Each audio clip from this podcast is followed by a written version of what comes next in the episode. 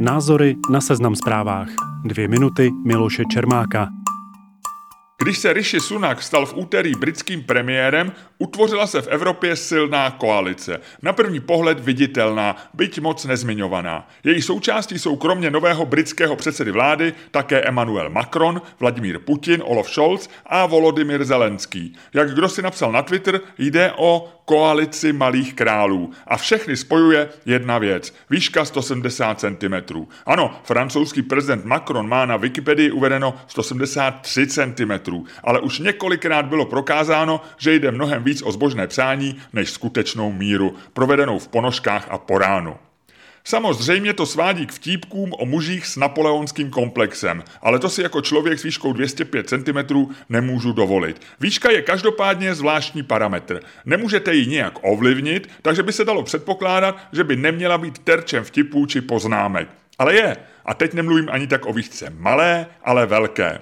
Nikdo nemá představu, kolik jsem slyšel vtipů o rozhlednách či šacování letadel. A zatímco naprostá většina obézních lidí může zhubnout a udělali by dobře, tak stejně už několik let řešíme, že by jim ani lékaři neměli nadváhu vytýkat a možná je ani vážit. Uráží to prý jejich city. Zatímco já, když jsem kdykoliv přišel od svých 15 k praktickému lékaři, tak se měření výšky nikdy neobešlo bez poznámky. Sestřičko, kde pak máme štafle? Haha, Existují studie, které dokazují, že vyšší postava, zejména u mužů, koreluje s vyšším příjmem, větším úspěchem v kariéře a lepším životním pocitem. Zjednodušeně řečeno, vyšší lidé jsou statisticky bohatší, úspěšnější a šťastnější. Ale víte co, statistika je jen hra s čísly. Extrémní výška je dokonce asi jediným parametrem, který významně může přespět k tomu, že se dostanete mezi nejbohatší lidi světa. Podle jedné studie má 17% mužů s výškou 213 a víc centimetrů 17% pravděpodobnost, že budou draftováni do profesionální basketbalové ligy NBA. Samozřejmě nikdo vám neřekne, že chce být takto extrémně vysoký a kdo mě někdy s mými ubohými 205 cm viděl v letadle v turistické třídě, tak dobře ví proč. Ale prakticky každý člověk s běžnou výškou vám řekne, že by mu nevadilo, kdyby byl o 2 nebo 3 cm vyšší. Jenže to nejde. Tuhle touhu si pak každý kompenzuje jinak. A když jste spíše malý než velcí, tak ji kompenzujete urputněji. Tak někdy psychologové vysvětlují jev, kterému se říká napoleonský komplex. Malí muži, a ano, 170 cm je dnes málo, to neokecáte, jsou v běžném povědomí chápáni jako agresivnější a ambicioznější než ti vysocí. Podporuje to i kliše o vzteklých malých psech a těch klidných velkých.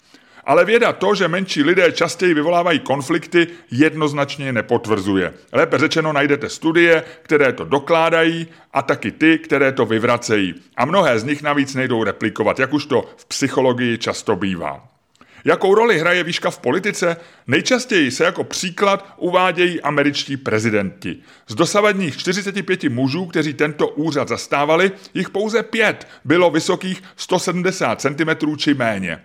Posledním takto malým americkým prezidentem byl William McKinley, který z Bílého domu odešel v roce 1901. Někdy se uvádí, že v televizní éře, tedy zhruba po druhé světové válce, volby vždycky vyhrál vyšší z kandidátů, což není pravda. Nixon byl v roce 1972 menší než McGovern, Carter v roce 1976 menší než Ford, Bush mladší v letech 2000 a 2004 menší než Gore i Kerry a v posledních volbách prohrál vyšší Trump s Bidenem. Na druhou stranu je pravda, že všichni jmenovaní měli 182 cm, s výjimkou Cartera, který měl 177, ale malí nebyli. Četl jsem teorii, že dnešní nástup malých králů je z části způsoben tím, jak v politice klesá vliv televize a naopak roste význam sociálních médií. Tam nerozhoduje až tak výška bršiné kvality, vyhrávají mistři zjednodušení a majitelé silných názorů. Ha, máme další věc, z které můžeme Twitter a Facebook obvinit. Mezi lídry nejmocnějších zemí světa, takzvané G7, jsou jen tři s průměrnou či nadprůměrnou výškou. Prezident USA a premiéři Japonska a Kanady. Evropu ovládla již zmíněná míra 170 cm. Jistě, že je to náhoda, nic jiného. Největší krizi Evropy, zřejmě od druhé světové války, budou muset vyřešit malí velcí muži. My vysocí to budeme sledovat jen jako diváci a pro ukrácení chvíle a jako odplatu za všechny ty Eiffelovky můžeme citovat Cimrmanovského děda Vševěda. Nejhorší ze všeho jsou trpaslíci. Ty potvory vám vlezou všude.